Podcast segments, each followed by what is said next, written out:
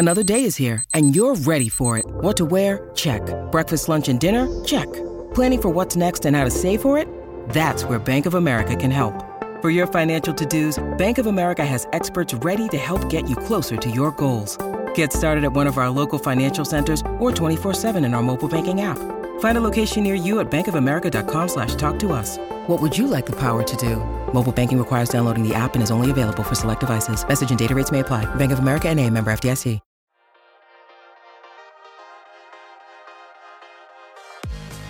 Listening to Mortgage Lending Mastery. Get the knowledge you need to advance your mortgage practice quickly and efficiently from Jen Duplessis, America's Mortgage Mastery mentor with over 37 years of experience and over $1 billion in lifetime fundings. Jen has been mentoring loan officers and realtors for over 15 years and speaking on stages across the globe. So settle in and get ready as Jen and her guests share their experience, passion, and strategies to help you crack the top producer code to reach new heights in your business. And now, here's your host, Jen Duplessis, Mortgage Mastery Mentor and head chick in charge of Kinetic Spark Consulting.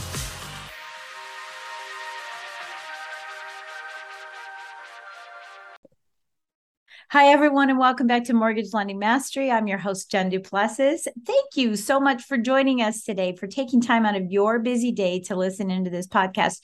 And we hope that today you are going to gain some great knowledge and it was all worth it. So, without further ado, I want to introduce you to our guest today, David Lykken is a 47 year veteran. You beat me. I'm telling you, it's not very often I find someone who's beat me. I'm in, I'm at 40. Oh, wow. Good. Yeah. So I just had a birthday, so I crossed over to another. You know, we're at we're at 48 now. So 48. Yeah, yeah it's scary. Um, I'm not saying 50. I'm telling you that right now. I won't be saying 50. Uh, he's a 47 year veteran in the mortgage industry. He's the founder, president, and chief transformational officer of Transformational Mortgage Solutions, or TMS. He and his team of industry veterans are transforming the way mortgage industry does business.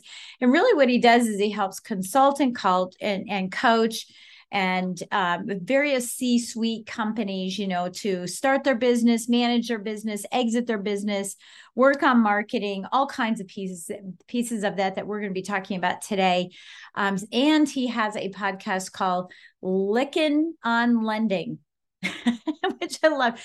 And I'm going to be on the show shortly. So you'll want yes. to pop over to Lykken on Lending. We'll have a link to that. Um, and it's uh, Lykken on Lending. And he talks about um, leadership all the time. So welcome to the show. We're happy to have you, David. I'm so excited to have this opportunity to speak with you. Thank you, Jen. It's an honor to be here. And kudos on the success of your podcast. You are nailing it. Oh, yeah. Well, it's been a while, huh? Nine years. Nine years. We're barking on nine years for this crazy podcast. But uh, you know, I love doing it. I love sharing stories and I and things change. You know, thank goodness our market changes. Stat, what is it? What is it always that uh, Brian Buffini always says? Principles don't change, but strategies and tactics do. And that's one of the things that we're talking about here today. Um, and I really want to hone in on, and we can go in any direction you know that you want in a few minutes here, but I really want to hone in on what's going on with the hiring and recruiting and things like that right now in the market because as we're recording this, this is very timely. This is the time of year a lot of people shift jobs in September, October, November. Uh, some people are chasing rates some are looking for better culture some are just uh, it's a lull right now in business well i say that here in, in northern virginia because august is known as Paris, uh, well, it's Paris in in DC. Everybody goes to Paris, and um, yeah, they just go, and so there's not nobody around in in this time of year. So I want to talk a lot about this recruiting piece of things, even for those that are listening that are team leaders, right? Those that are regional managers, and even our real estate agents. You know about teams is um, especially right now with the volume dropping. There are a lot of mortgage companies that are laying off people. And I think people think, well, that's great. It's like fish, you know, shooting fish in a barrel.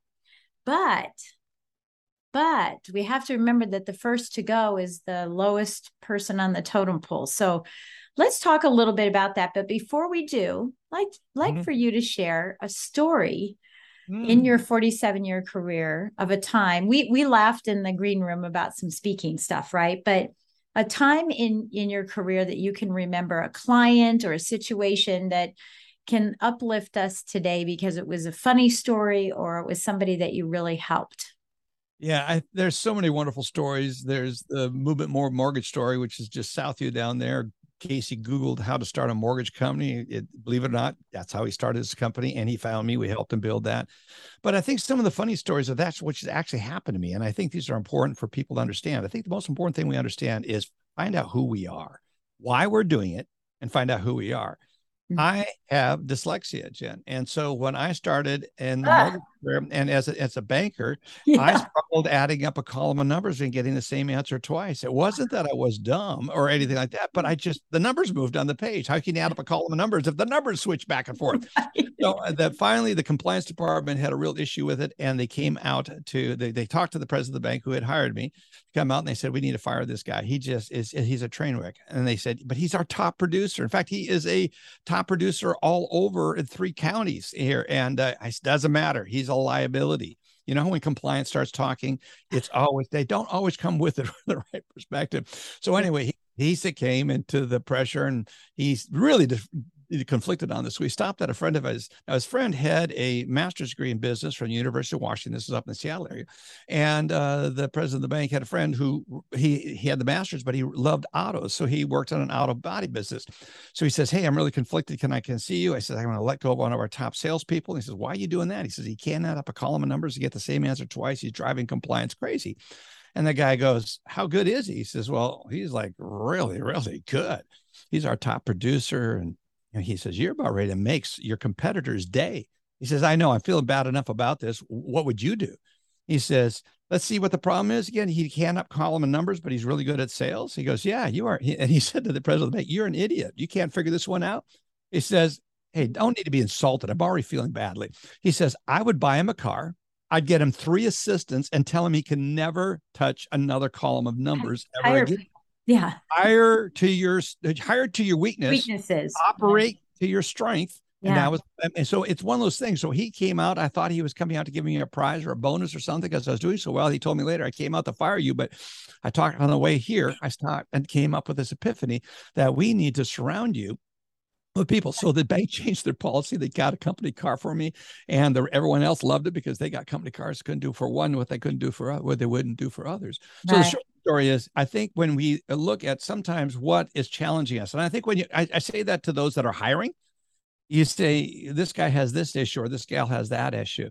I think you need to take a look, a deeper look, and yeah, but what is their superpower? What is the thing that they're really, really good at, Jen?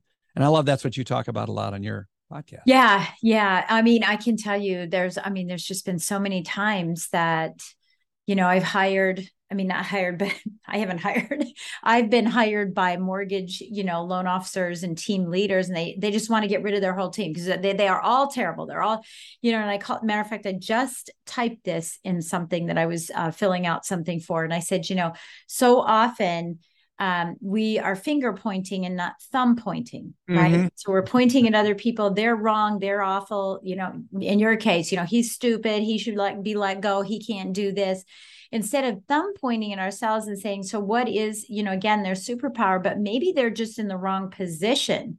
Mm-hmm. They could be in the right company, but maybe in the wrong position. They could be on the right team, but maybe in the wrong position. Or someone has enabled them so they aren't growing. They're afraid That's to grow. That's a big one. and I think instead of really, empowering. Yeah, yeah, I think you hit on a really big one there. The number one is enabling. I think we see a lot of people afraid of losing the salespeople. I think the biggest fear mistake someone can have is afraid of losing their people. Yeah. We as in that environment, when you have that mindset, I'm afraid of losing. Uh, he may not be the biggest producer, or he is the biggest producer. Either way, they're afraid of losing whatever loan officers they have. And I say that's creating a blind spot. First of all, giving you the wrong perspective, giving them the wrong perception about you. You're afraid of leaving them. And that what we fear, we often times bring on ourselves. Right. So I look at this from the standpoint of you need to be challenging people. Challenge the best person, challenge obviously the weaker ones, but challenge the best ones because when you have when, when you are working for someone that is going to improve your game Jen again the reason for the success of your podcast you do this because you wanted to help lift people up people are like elevators they either take you up or take you down that's something Marcia Davies said who's at the MBA yeah love that in an interview. So I think what what are you doing to lift people up and challenge them to to achieve more? People yeah. will stay even though they get offered more money when the person that is taking the most care of them is that's where they'll go to work. and That's where they'll stay. Yeah. Well, and the same side of that, the other, the flip side of that, because we know there's some statistics out there for millennials, they'll leave for less money yeah. because they're because someone appreciates them and the culture, yeah. you know, or they're getting advancement personally. They have a personal, you know, goal. So I want to let's talk about this for a minute. So okay, before we dive into some of the tactical things, because I want to talk to you about some of the process and this, that, and the other. What I want to ask you about is um, what your take is right now with all the layoffs that are happening. And, you know, it's funny because my clients are now hiring right? and I'm certainly guiding them on the precautions with this, but the good things. But what is your take on what's happening now? Is this the opportunity for people uh, to bring some people on do use this downtime to do some quality training use this downtime to do an extended interview process use this downtime to do some uh, lead indicator you know actionable items what's your take on what we should be doing today well, first of all, there is certainly a lot of operational people being let go. Not mm-hmm. as many people are letting go of weaker loan officers or loan officers generally. Now, the weaker mm-hmm. ones, because of cost, if you're occupying a chair and you're sucking air and cost out of the company, you should be let go at, at risk of that. I think it's what we measure is oftentimes what get the tension on. And I think right. some people measure the wrong thing. They measure volume. I'll never forget, Jen. I was coaching and consulting to a company in Midtown New York, and every time I go into a cons- firm and I get do a lot of consulting, we help a lot of brokers become bankers. We help bankers grow to do grow and get into more sophisticated positions in the market. And and every time they walk me around and they love introducing me to their top loan officer. Every time I meet them, I put in back in the back of my mind, I draw a bullseye on that guy and I go, I doubt that person is the most profitable. Right. In the company. I think we look at the high producers, we look at the wrong number. So yeah. as a hiring production manager, I always challenge everyone says, what is, how profitable are they going to be to your operation? I just hung up earlier on a, a call with the head of production for an East Coast based right there in the Virginia area that is a well-established company. I'd say their name, but I don't, I don't have their permission to do so. So I want yeah. to be somewhat cautious. Yeah. I'm sure you'd love that. But the problem, the problem is, is that they're looking at profitability, and that is the biggest single issue affecting the entire industry. We're going to see this quarter for the first time in many many a uh, number of years we're going to see that we're going to be in negative territory. We're going to be yeah. lo- the mortgage industry is losing money. We're at a negative basis points the net basis points profit. Well and we were hanging on by our fingernails on a ledge just yeah. from the squeezing of you know the cost per loan already well, I think uh, the other thing is we are looking at this. We the reason our in cost got so high is because the rate at which we had that such an extraordinary expansion of our market, an extraordinary expansion. So we hired to that. And you touched on something earlier when I was talking that I want to touch on real poorly. I think we paid up big time in the mm-hmm. operational area, we were paying up to 150% more than we would normally pay for an underwriter. Right. When you right. look at that, now this is the time, Jen, for I'm telling everybody that owns a company, be looking at uh, the cost of your operational people. There, you you may have someone who's good but not great, but you're mm-hmm. paying a lot because you brought them in in this last cycle, and you're paying way too much. I, I mean, this is business. And I think anyone yeah. that goes for the big money and changes jobs, jumps around for the just to always get the more money, they're short sighted because when you get into this kind of market, that's what puts a bullseye at you is you're the most expensive underwriter or the most expensive loan officer or whatever. Uh, this yeah. is a game where more and more people are looking at costs. What do we need to do to reduce costs? Yeah. Yeah. And I think uh, you know, part of that is just, you know, the the structure of how companies, you know, hire is that it's all about the the salary rather than the other parts parts of what is beneficial for that person. Is it upward growth? Is it the culture? Is it the community involvement? Is it the, you know some other piece?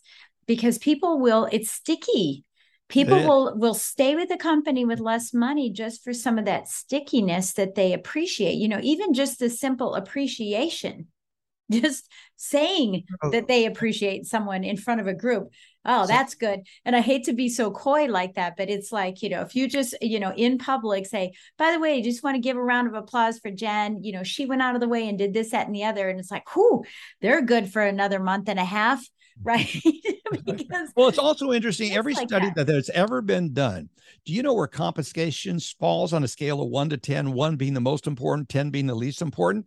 Do you think where does compensation eh, that your your focus is I on? Would say it's probably seven or eight. It is. That's yeah. really good. Well, that's because you understand this concept. yeah. Most people say, "Oh no, that may be true for the other parts of it, other parts of the company," but it's even as much so, if not more so, for originators because originators are not just interested in what they're making now. There's who is helping me grow, who is yeah. challenging me to grow, who is making me a better loan originator. Yeah. I could transfer over and get recruited away to another company, and that environment may be toxic. The type of people they have. Yeah, the systems in- are bad bad. My reputation gets down the down the drain. I mean there's just a whole bunch of things to consider. Yeah. And and that's for those that are in the long haul. And i think you know just like anything in in any industry 80% of the people right are the or 20% of the you know are call are causing this trouble. And this is where we we all believe. And i'm glad we're talking about that because this is part of that hiring process is you know what to pay and how to pay. And we don't of course want to tell everybody there's thousand ways you can pay. You can pay flat fees, lower salaries, it doesn't matter. There's a thousand ways that you can pay. What you need to do is find out what they that trigger is for the person that you're hiring. And it's, what's, what, what, when you look at triggers too, and they will throw out things, oftentimes as money. Mm-hmm. But when you really start digging and get to know the person and you understand what, how they're wired, their history, what they've come yeah. through, oftentimes like i'm thinking uh, the heroes in the world as far as i'm concerned are single moms and they make wonderful amazing loan officers and the reason i'm so uh, grateful to be in an industry where we can empower working moms, especially single moms, is because what they can do is make so much money if they know how to manage their time. And they're usually pretty good at managing your time because they have so much. They're they organized. they're so organized. Yeah. So I think looking at that, when you listen, if I was recruiting someone, I found I'm recruiting a single mom, it may come up as money, but I'm going to say, I'm going to be here to make sure you have the time to support your family, be there for your kid and kids in a way that is more important to them. And I heard, took the time to hear what the bigger need is. It just yeah. won't always assume uh, about that. There's one yeah. great story on that point, Jen. I will share with you one time. There was a guy who was recruiting. I'll make it real quick. Guy was recruiting the top top person at another company, and that person had been there like 23 years, and that person and was happened to be a, a top female that he was trying to recruit away from this guy and this mm-hmm. two people that worked together again for 23 years. He took the time to listen. And one time at a conference or at one of the events, he asked her, "So what's the thing that's most frustrating to you?" she says, "Oh, I live in a nice area, but our my I access my garage from the alley, and the, and he says it makes me nervous, and I don't have a garage door." He yeah. went had just done a loan for a garage door opening company. He went and had how much would it cost to put a garage door in with his company? Less than a thousand dollars. Yeah. Yeah, it was less than a thousand dollars, and he delivered to her his her desk a Tiffany box with a garage door opener, and it says, and he delivered it to her. She gave notice that day because wow, yeah, the time to find out what is going on in her life, what was the most yeah. important thing to her, and nail it, made her move. Because yeah. when we speak to people's hearts, Jen, when we speak to the heart, not just to the pocketbook, that's when we move and change lives. Yeah.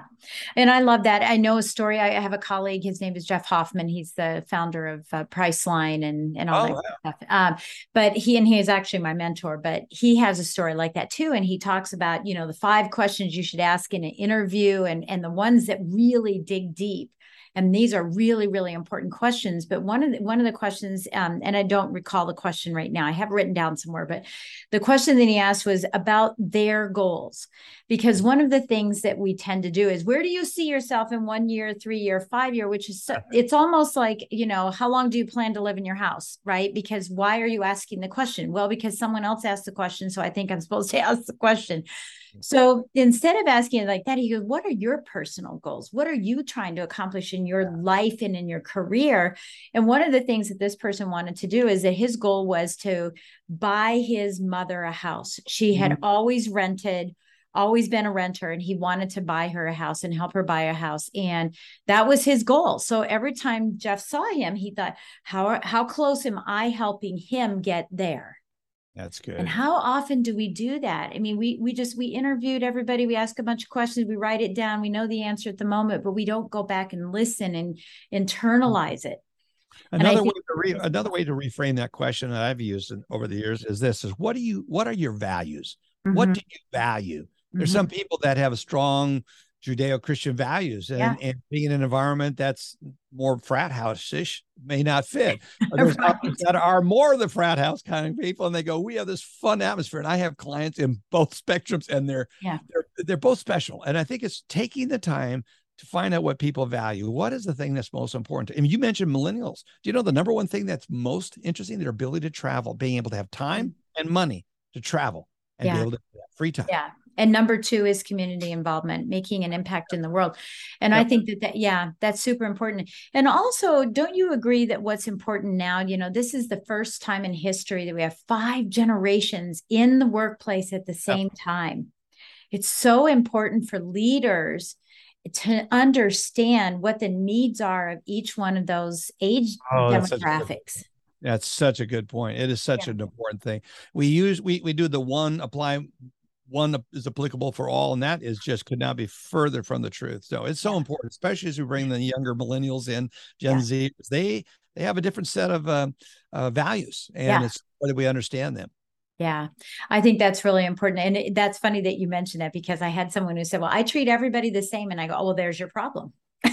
there's your problem you can't treat everybody the same yeah everybody's different okay so let's let's talk a little bit about um some of the i guess okay let, let's go with what not to do or what pitfalls mm-hmm. should you be looking for as you're hiring people that have been laid off someplace else and you know and they may come in and they may or may not be naysayers and you know mm-hmm. bad dog their company or whatever but but what are some of the the signs that people could be looking for if they're looking to hire a new loan officer assistant. There's a lot of people who are doing that, saying, look, processes got yeah. laid off. Maybe they want to go into that side of things. Now, of course, they came from high income to now low income and benefits, right?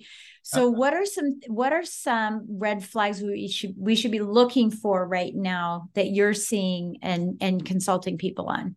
Well, I think the number one thing is people's attitudes. What and so one of the things I always like to hear what did someone learn from their last experience, whether it was a successful experience or wasn't a successful experience. Instead so, of tell me about a bad experience you had. Yeah, exactly. Yeah. yeah. So uh, I, a lot of it. I mean, I actually yeah. know some people that hire. They say, boy, it sounds like you were just in a horrible environment. They try to invite the person into a bit of a complaining session and yeah. they want yeah. if they bite on that because they know every company has those people that'll run around and ask you the questions, answer, bait you for a negative answer. Yeah. This particular person I, I watched do him do that in one of his hiring interviews, and it was brilliant. And he says, "I'm not wanting to get them to negative, but I want to find out if their car, how their car steers. We all take our hands off the wheel. If we have our car properly aligned, it should go slightly veer slightly into the right." mm-hmm. side of the go to the next lane to the right. Again, a theory assuming that there's a ditch there, not another. Right. but the concept is how does their vehicle steer when their hands are not? In other words, when they're in a natural relaxed state, do yeah. they tend to a negative or they go it was a negative. There was a bad environment. That's why i'm here sitting with you. I did not like this particular thing. And and i'm, I'm it is what it is. And and they they make an allowance for why that company exists and why that is but they didn't buy in on the negativity. So for number one is I think the biggest thing that we all have to watch out for and as we bring in new people is is there any amount of toxicity, any yeah. Bad attitudes? Because it's like a cancer Jen. You know this. You have a great attitude. You talk about this in your podcast. And I think it's so important that we bring in people that foster and grow our cultures and what our mission and values are. And is there good alignment? I would rather hire someone who's not as good as a producer, but has a good alignment than yeah. someone who is a top producer with a bad attitude. With a bad attitude. Yeah. I just don't yeah, need it. I totally agree. You can't train people on uh, customer experience. You can't train people, uh, you know, on being helpful, those types of things, but you can train them the mechanics. And of course, in this industry, of course you can, because none of us went to school to be a mortgage person. No, very few, very few, if any. Met a couple. I met a couple. Bill Cosgrove said he actually went into this business to become a loan officer. He met with well, someone. to become, but but you know they didn't go to school there's not a class that, that's right there, that, yeah that, there's no class in school thank god for you what know. the mba is doing trying to do, educate as many of us and provide great programs but that's right. there is not there's not a university out there that has a no not at all yeah. not at all so you know this begs the question um, about you know hiring and disc profiles and things like that you you happen to mention about what happens when your hands off the steering wheel so you know that's adaptive and natural styles and disc profiling how much of a role do you think that plays? I know every company does it.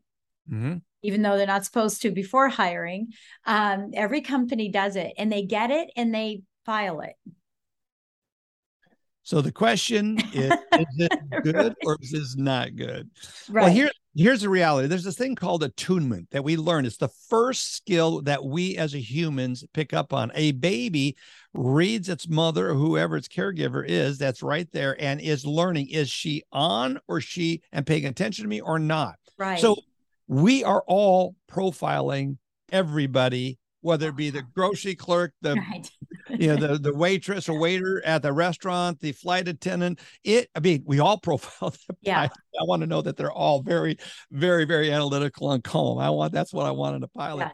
I'm becoming a pilot. My wife thinks it's not such a good idea because oh. I'm more of an A personality, well, If you person. like checklists, you're yeah. gonna love it. I love checklists. I do believe there's a that yeah. they're so bad. But the point of it is, is this: I think we need to make sure that we are getting insights into people. Most people can figure out someone's personality if they work on it, whether it's a, it's done through a scientific means. I happen to like the Birkman assessment. And I'll mm-hmm. tell you why. The, the all of them are good. Myers Briggs, they're all excellent, excellent. But the Birkman measures where you go under stress.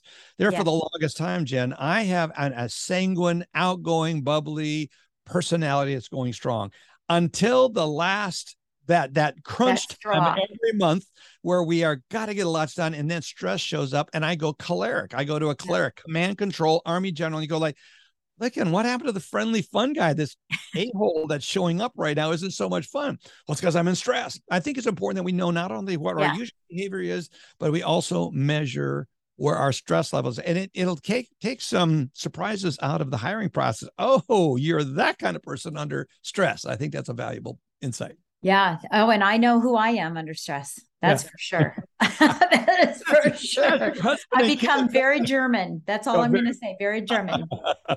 do this, do that, do this, yes. do that. You did That's it wrong. Let's look at it. Let's look at it. Let's look a, at it. That's a classic yeah. choleric personality. German. Yeah. Oh, yeah. Because I just want to dive in and get it done. Let's. Okay. Yeah. No messing around. We're going to get it done. Right. Yeah. And so that was. Uh, yeah. I so I, I, believe in, I believe in a certain degree profiling is profiles are yes. good. Profiling yeah. is bad. It's yeah, yeah. connotation. Right. um, but profiling, beginning, I'm beginning understanding of someone how someone's wired helps yeah. you manage them. Now I have one client that measures the top uh, dozen or so people in their company. It's a large company, and they interview the bottom line. They said it's not scientific for whatever reason. This type of person does better at our company. Yeah. Now that is hiring and using this tool intelligently. It's a behavioral science approach. And so they go, we don't know. This may this person may work better somewhere else. Yeah. So before they even start the interview, they do go through a disc profile and that they will only interview those that are closer to that, which happens to be a, a personality profile that matches what they're experiencing as success at their company for whatever reason. Well, and this is what I was talking about earlier about sometimes people are just in the wrong position. Sometimes you mm-hmm. put, you know, a dominating go-getter, you know, type of person into a position that, you know, of being your your receptionist. Yeah. right. Yep. Yep. It Not, doesn't work. That work. doesn't work. Don't sit there. No. How come you left this here? Yeah, you have to be really careful of that. Um, yeah, I think that that's important. Okay, so so what are some other flags? So one is one is toxic toxicity. What is another flag that that we should be looking at, or a question that that people could be asking him? Okay, you got let go. Why did you let get get low? Why? I, I, why did you? I just invert that. That is hilarious. That's a dyslexic. I do that all I the know. time. I know. It, it's uh my it's funny. My daughter-in-law is she's a ma- she has a master's degree in in this, and now I can't think of the name of what it's called, but it's funny how you can reverse words so Mm-hmm. fast, and then you know. So how did you get let go? Yes, yeah. It's probably not the best word Yeah. thing to ask, but No, but another thing what you can do is say, tell me what you learned at this last experience. It, it- I mean, was it a you can ask, was it a successful experience or unsuccessful? And you Mhm. can find questions when you ask questions that show concern as to Mhm. what happened there without judgment. Here's the way. However Mhm. you ask yeah, the yeah. question, make sure there's not judgment in that question. That's the most important thing. And the other thing that I'm looking for, the other than toxicity, that's an easy one, is work ethic. I Mhm. will. I love. You know how infectious it is, Jen, when you come around someone who has an amazing work ethic. It Yeah. it it it lifts like a tide. yeah. Everybody in the whole company. They go, that Mhm. person may not be the top producer, but they outwork everybody. And even the ones that are doing well, it helps. So I, I don't want lazy people. I don't want people that don't have a sense for process. I look at all those things that contribute to a good work ethic. There's a lot of spinning of cycles. So I like to understand about someone's process. What Mhm. when you take a loan application, when you are out originating or when you're out calling doing sales, what is a process that works better for you and why? That's another Yeah. great question. Yeah, I think that's a really good one. And so that brings me to another question. In fact, I had process written down here. so that's good. Um, I just crossed it out. I don't have to ask that question now. That's a question, a good question. Um, about the work ethic and the and the process too. How often do you think a team leader, manager, regional, I don't you can scale it if you want, but how often do you feel that they should be meeting with their team members?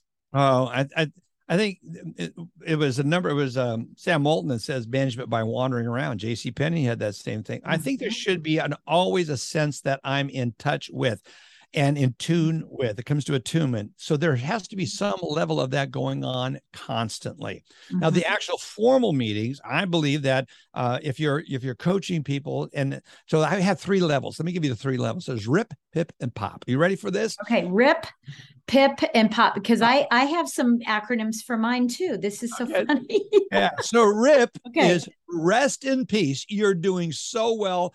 We're not going to coach you. If you want a meeting, call me and we'll have a meeting. Yeah. It's the person that is truly at the upper rarefied Just air. leave them do- alone. yeah, leave them alone. Yeah. Pip Yeah, is be there. Yeah, yeah. Be- Make sure you pay attention to them so they don't get recruited away because they've got they're getting a lot of phone calls. Yeah. But make sure you're plugging into them, encourage them. What is their love language? That's another thing we look at is love languages Yeah. and find what is the thing. Is that giving a gift? Is it words of affirmation, words of appreciation? Yeah. I mean, for me, like I'm, I'm words of affirmation and give me a hug is it's like that floats my boat. Yeah. Um, giving a gift, like I forget to get oh terrible like that. We have lots of room. thank God for reminders as uh, for uh, gift giving. But Yeah. here's and it's make sure you pay pay, pay attention to. The most important one is where the vast majority of our loan originators said is in the personal improvement PIP, personal improvement plan. Yep. Everybody should be on that. I know some people that are in the up in the rest of Yeah. peace that get upset Yeah. that they're not included in the PIP plan. I Because I, know. want to be getting good because the best want to improve. Always. improvement, man. And that's where the vast majority of your people will sit. Probably as much as a 70 to 80% of your people sit in a per- personal improvement plan. Now, if you are not succeeding in that, you roll into the last one. That's the pop. Produce or perish. Yeah. Produce or perish. And I so love that you're saying produce because I always say pooper get off the pot. I'll just say it the yeah. way I said it. I know that's where you were Well. Yeah, we, we don't have grandkids yet. Where our kids are old enough, so I have. Oh yeah, uh, my grandkids. Oh yeah. you yeah. got grandkids. We can't wait for that day. Ah, we're we we started our family late, so we're waiting for grandkids. yeah. Can't wait for that I day. love it. Produce But- but- or perish. I love it. Yeah. Yeah. and and you're right. Um, so I did something all the time. Every month I did something called a plan and review. Mm, that's Which good. Plan and review. Every month, every month. See, that's a good. That's a good formula. we're just going to meet. We're just going to, hey, how are things going? Are you on track? Are we on track? Are we supporting you? Do you need any help? Do you need any suggestions? You know, I noticed a trend here. How are things going? You know, all of that. And then we would move, if we into your pop, we moved into CNCs, which are coaching and counseling. Oh, that's So good. Yeah. What's great about it is that if you have regular PIPs, like you're suggesting, if you have regular PIPs, then they will expect the pop. Yeah. If it's going Yeah. in a negative direction. It's easier for you to administer as a leader because now you're going, well, why are why are they calling me? Hey, I need to talk to you tomorrow. We haven't talked to me in like a year. No, that's, that's not a good thing. Not a Bad, bad leadership. Bad leadership, and there's a lot of that out there. They they they Yeah. run and hide, and I, I think that another thing that I would encourage is an organization have your company be a coaching company. What do I mean by that? It's Mhm. like where the top producers are coaching the ones that are yeah, struggling. more. It's like mentorship. It's like a big family. You know what I mean? They when they used to have 12 kids, it's the older kids were changing the younger Yeah. kids' diapers. It's Yeah. we're all in this together. And when you create a mentoring program within a company, that can make such a difference. And you're you're awesome. And the other thing is there may be someone that's down in a PIP program that's working in some areas, but they have some wonderful traits. Let's talk about that one with a work ethic that is in this performing as well. I will take that one and have that person do training Yeah. on what their work ethic, their systems, their processes. So I think there's a lot of ways which we can, and it, it- the nice part about that, maybe that comes Yeah. well, no, and I I it- mean it's super work- critical. Yeah, yeah. it evens out the workload, It takes the workload off of the production manager. I Absolutely. On. Absolutely. And that's on one of the biggest, you know, pitfalls that a, a lot of producing managers have is Yeah. that they don't have time to produce. So why call yourself a producing manager? Really, it's just a babysitting job. And um, yeah, so it does take some pressure off, but it does elevate the whole team because you're highlighting and spotlighting those that, you know, have great things. I'll tell you, I mean, I'll be honest with you. There was a company, I'll keep it unnamed, that I was at for many years. And in fact, I was in the top 200 loan officers at the time that I was with this company. And I was recruited out of that company because um, I was a top producer, woman. And every sales meeting, they only had men stand up and give No. their sales ideas. And these were men that weren't in the top 200 loan officers. Know, I think when it comes to there's and I we- said goodbye. Yeah, I think we just did an inter- I just did an interview with someone else who is a top uh, sales coach like yourself, and they quoted a lawsuit that's going on right now because there wasn't enough diversity where they got nailed for redlining because uh, they looked at the pale, male, and stale old old loan officers Mm. Yeah, that were at yeah. the company, and they said, "Where's the diversity? We have you you serve in markets."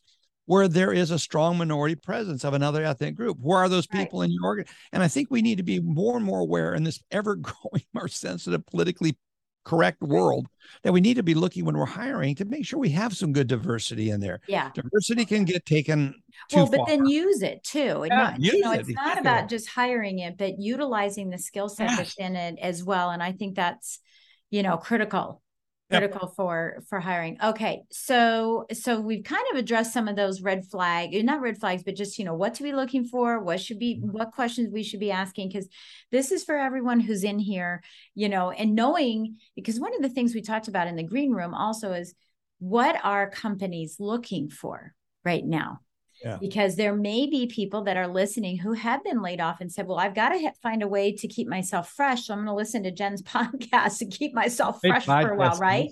Yeah. And that's a really good thing, even if you're not in sales, you know, because we talk about everything.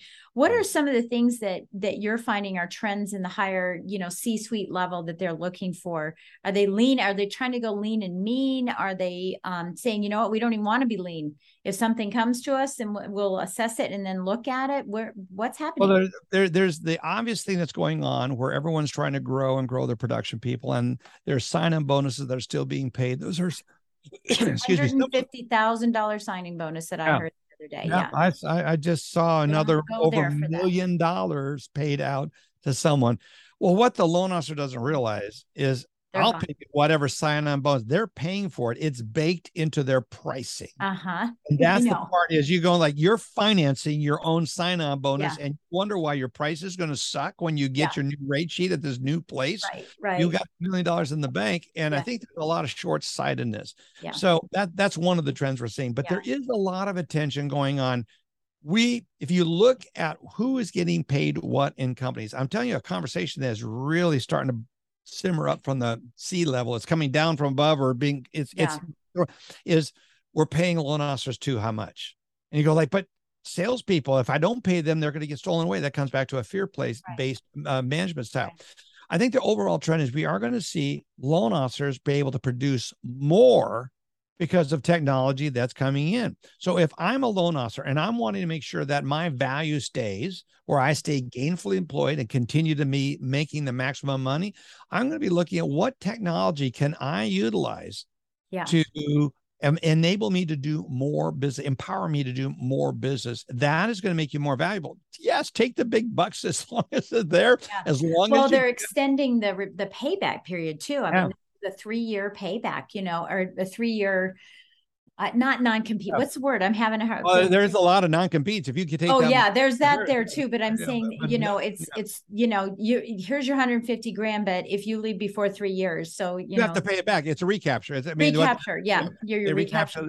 Yeah. yeah. So you're all locked into staying there. And, yeah. and a lot of especially when you paid off the things you bought in the last cycle and you don't have the money in the bank. Um, I, I, I tell you, I think people say, we just got a big sign-up bonus. I said, "What did you do with it?" Well, I paid off my house, or I paid off my, you know, my watch, Lamborghini, or what? Yeah, whatever. Yeah, and they yeah. paid that. Off. I go, not a good choice. I'd have left yeah. that money in the bank because what if you yeah. want to be? You find out the toxicity of this environment that you just moved into is not worth. How many people get married and going, "Oh my gosh, yeah, I got dated and what I married." And there, I mean, I don't believe in divorce. I believe marriage should be thought through, and I think our life it's a lifetime commitment. However, there are times where divorce is absolutely appropriate. And there's a way you want to get out of some relationships. Take the money, stick it in the bank. You have to pay taxes on it, but stick it in the bank. right. That. right. So, and that and that's about it. You know, it's almost like we need, you know, it's it's something uh, there's something about I've actually I've got a colleague, uh, she's a doctor Mm-hmm. Um, but she also happens to be a financial planner. So wow. she is, I don't, I don't even know. Maybe she's a psychological doctor, you know, phys, yeah. philosophical yeah. or whatever, but, but she does financial cures about keeping you healthy and wealthy, right? Keeping your wealth healthy. And we were talking about, you know, financial literacy versus financial, not, you know, application, right? The application of it.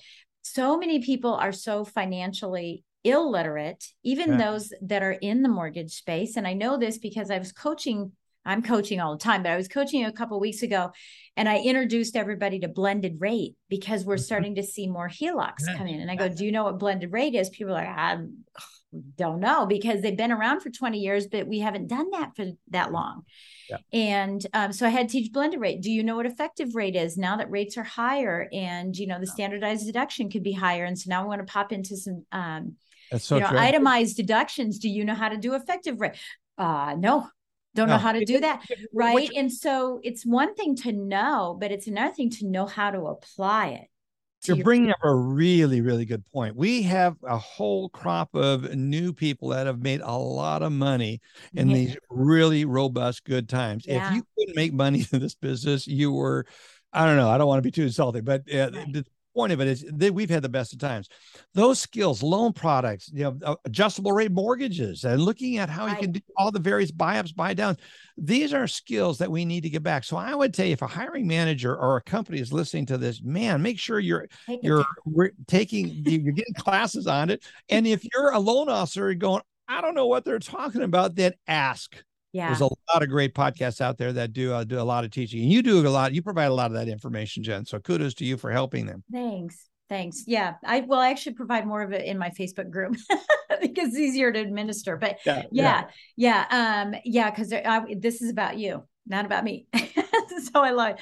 All right. So um, as we kind of finish up our, our time today, what um, what advice do you want to leave us with? What are some things that you'd like to share that are in your wheelhouse of, hey, this is my expertise. So I am going to tell everybody about my expertise real quickly here.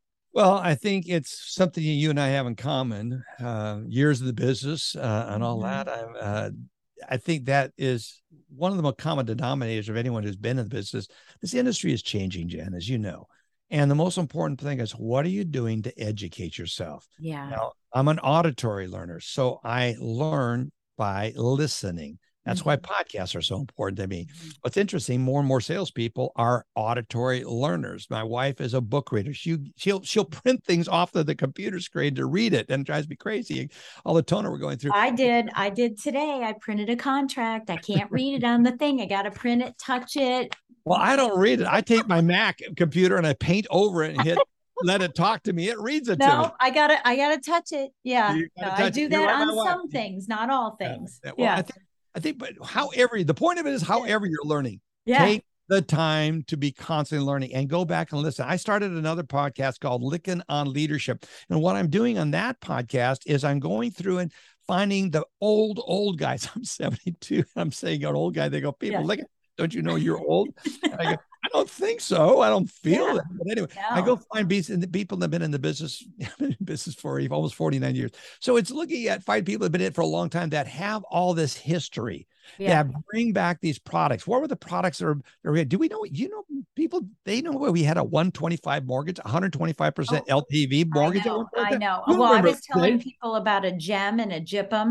Yeah, a gem, right? and a gem yeah. and a gypum, right? And we were talking about, you know, sell, builder seller builder subsidies, and I said, you know, that's where I'd go today. And so now they're popping back up again as you know seller subsidies, but most people don't understand what a three two one and two two one and one one buy down is. Yeah, Yeah, I mean, I think so. I think the most, I think the most important thing prepayment penalties. I mean, it, uh, there's so many things that you can learn from. uh, History repeats itself. Yeah. Certainly in this business, it's a Mhm. cyclical business. Go back and learn and keep yourself up to date on the new things, the technology advances, and what you have as an advantage. Don't lose the sense of history of the programs that are there. That's that's what I would say. The number one common denominator of someone's continually being successful, they're always learning and reinventing themselves. always, yeah, always, always be learning. And I, you know, and I know you. So let me ask, let me ask you this. You know, because you're a learner, and I was going to say for myself too. You know, I have three coaches. I Yeah. have a mentor. I'm in four masterminds. I'm That's constantly Yes. right. I'm constantly learning too, making keeping myself relevant. I have a mortgage company. So that I can stay relevant with Mhm. my clients. Uh, I don't do anything in it anymore, but but I have a mortgage company so that I can stay relevant with everyone, and and that's intentional. And is that hard work? Yes. And do I have to file forms and stuff? Sure but I love doing it because it keeps me top of um, t- it keeps me top of mind of what's happening in the marketplace. I can talk circles around mortgage-backed securities and what's going on with inflation and all that. Make sure you do that. But I imagine you have the same same type of Yeah. you know I- I- community you surround yourself with.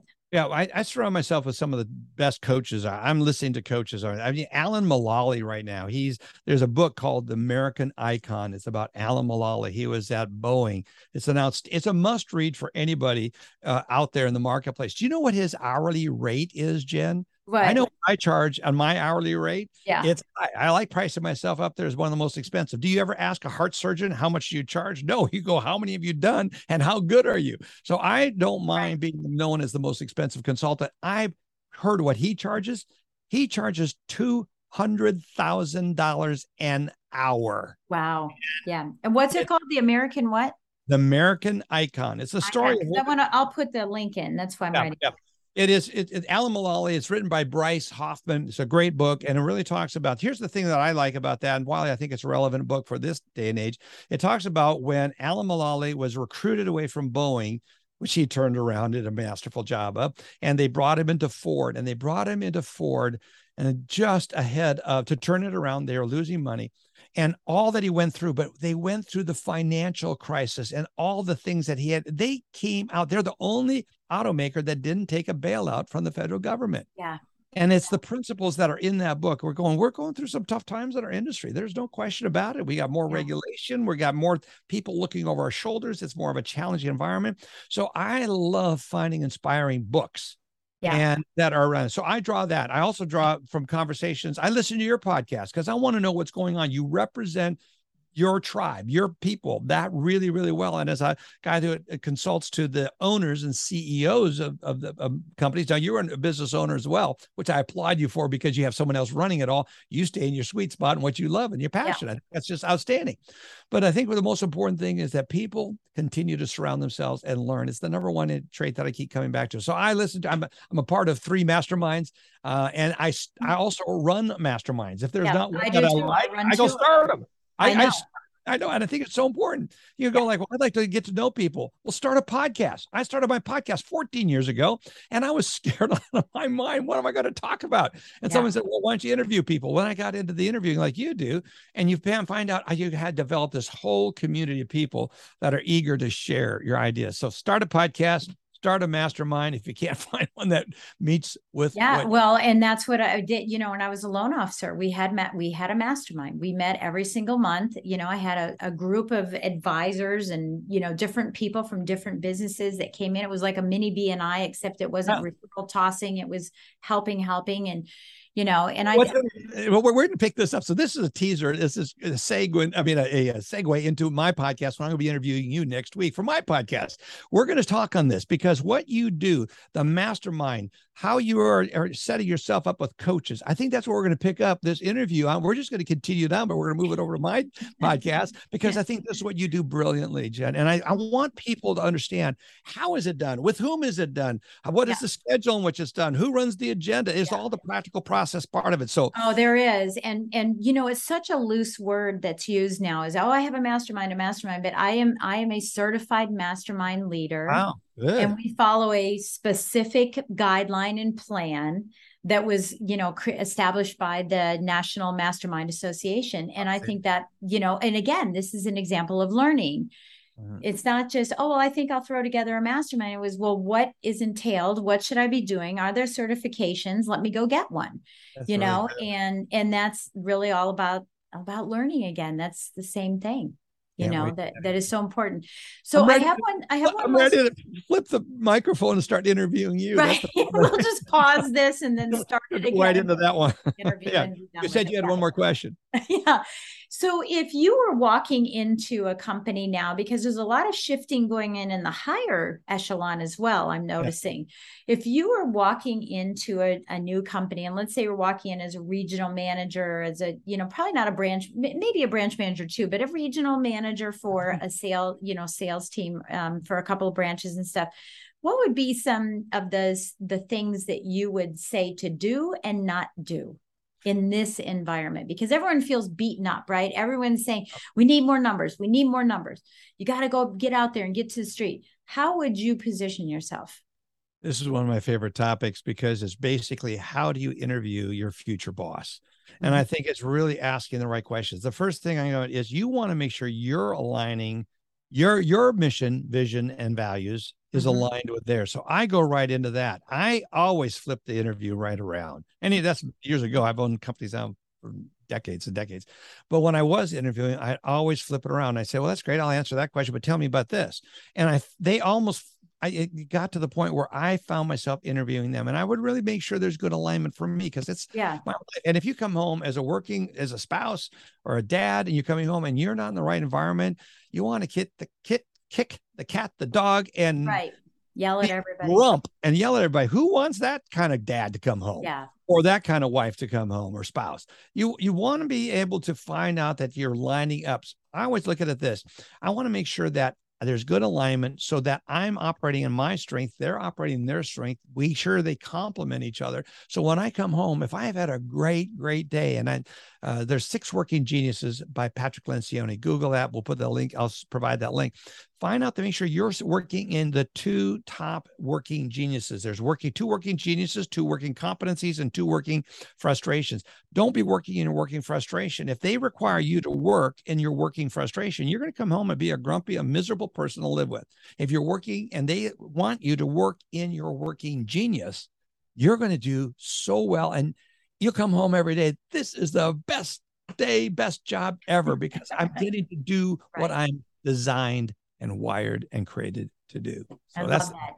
So let's take that one step further.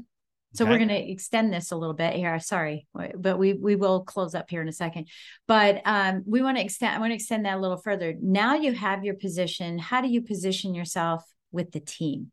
Oh, that's really good. Then then I come in as I listen. The most important part, if you are responsible for a team, don't talk, don't tell, listen.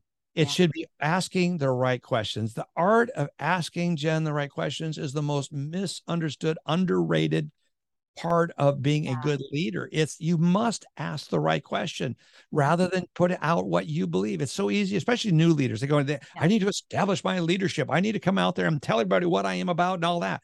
No, find out what they're about. Find out everything about them. And yeah. in so doing you can find a way to to oh i love that value. I share that value. But find out about the people that you're leading. Take the time to learn. Again we're talking about learning common denominator learning about the people that you're coming in yeah it's almost interviewing them all over again but in a in a different i mean it's definitely a different facet but you know what do they like about this job? What do they not like about this job? What would they change? Why have they stayed? You know what are they hoping is going to happen? What could they you know what would what do they wish someone would listen to them about you know if they had an idea? I mean i think that that's you know really critical. I love it. Well i know we could talk forever. We could. I got a feeling you could. because we are old mortgage people. so we don't, don't we look good though? Don't we still look good? Oh, yeah, oh, we look great. I love yeah. it. I love it. It's been good to us. It's been good to us. There's no question about love it. David, it's I love it. I love you. Have you know? You're just. It's not even a bucket. It's like a trunk full of knowledge. You know, and little nuggets that you can. You know, you look in. You open this big old trunk. Not and not that is. You just open this trunk up and you're like, oh, look at all this treasure. Look at this. Look at that. Look at these great things. There's so many pieces in there that you you're sharing and it's just been a pleasure to interview you today. It's been a joy. I can't wait to have you on my podcast here oh, next week, and we'll share that one out. I think it's most important. The reason I'm number one most excited and encourage people in this industry is it's the most one of the most transformative things you can do for people's lives by getting them into a home and getting it into a home successfully. That's why I love this business, Jen. I love yeah. what you're doing to foster that. Thank you for your contribution to this industry being one of the mm-hmm. best industries you can work for. Thank you. Yeah, thank you very much. So, everyone, thank you so much for listening in. Take a quick second to just use that thumb to scroll down to the bottom and give us a great five star rating and write us a great yeah. review. Something wonderful about David, what you heard here, what maybe what you learned in this podcast. We hope that you have done that. And uh, if we went too fast for you and and he was laying down too many great treasuring, you know, treasure gifts and nuggets, then go back and listen to it at half speed. Have fun. Yeah. with it. But I thank you so much for listening in, and we look forward to talking to you next time on Mortgage Lending Mastery. Go make it a great day. Bye, thank David. You. Thank you, Jen. Appreciate you. Thanks for listening to Mortgage Lending Mastery. Be sure to subscribe to hear more sales tips, ideas, strategies, and tactics to help you with your personal and professional growth to multiply your results in record time. And if you like what we're doing, don't forget to give us a rating and review so we can continue to bring you the best content possible. Wanting more beyond the podcast? Join our Mortgage Lending Mastery membership community, where you will find extended interviews with our favorite guests, weekly training, tips, and insider secrets, fireside chats with Jen, free content, meet, share, and collaborate with other members, and so much more. Click the link in the show notes to learn more about this exclusive content. Mortgage Lending Mastery is an Industry Syndicate charter podcast. Industry Syndicate is the first podcast network specifically for the mortgage and real estate industries. Get the Industry Syndicate app in the App Store or Google Play today.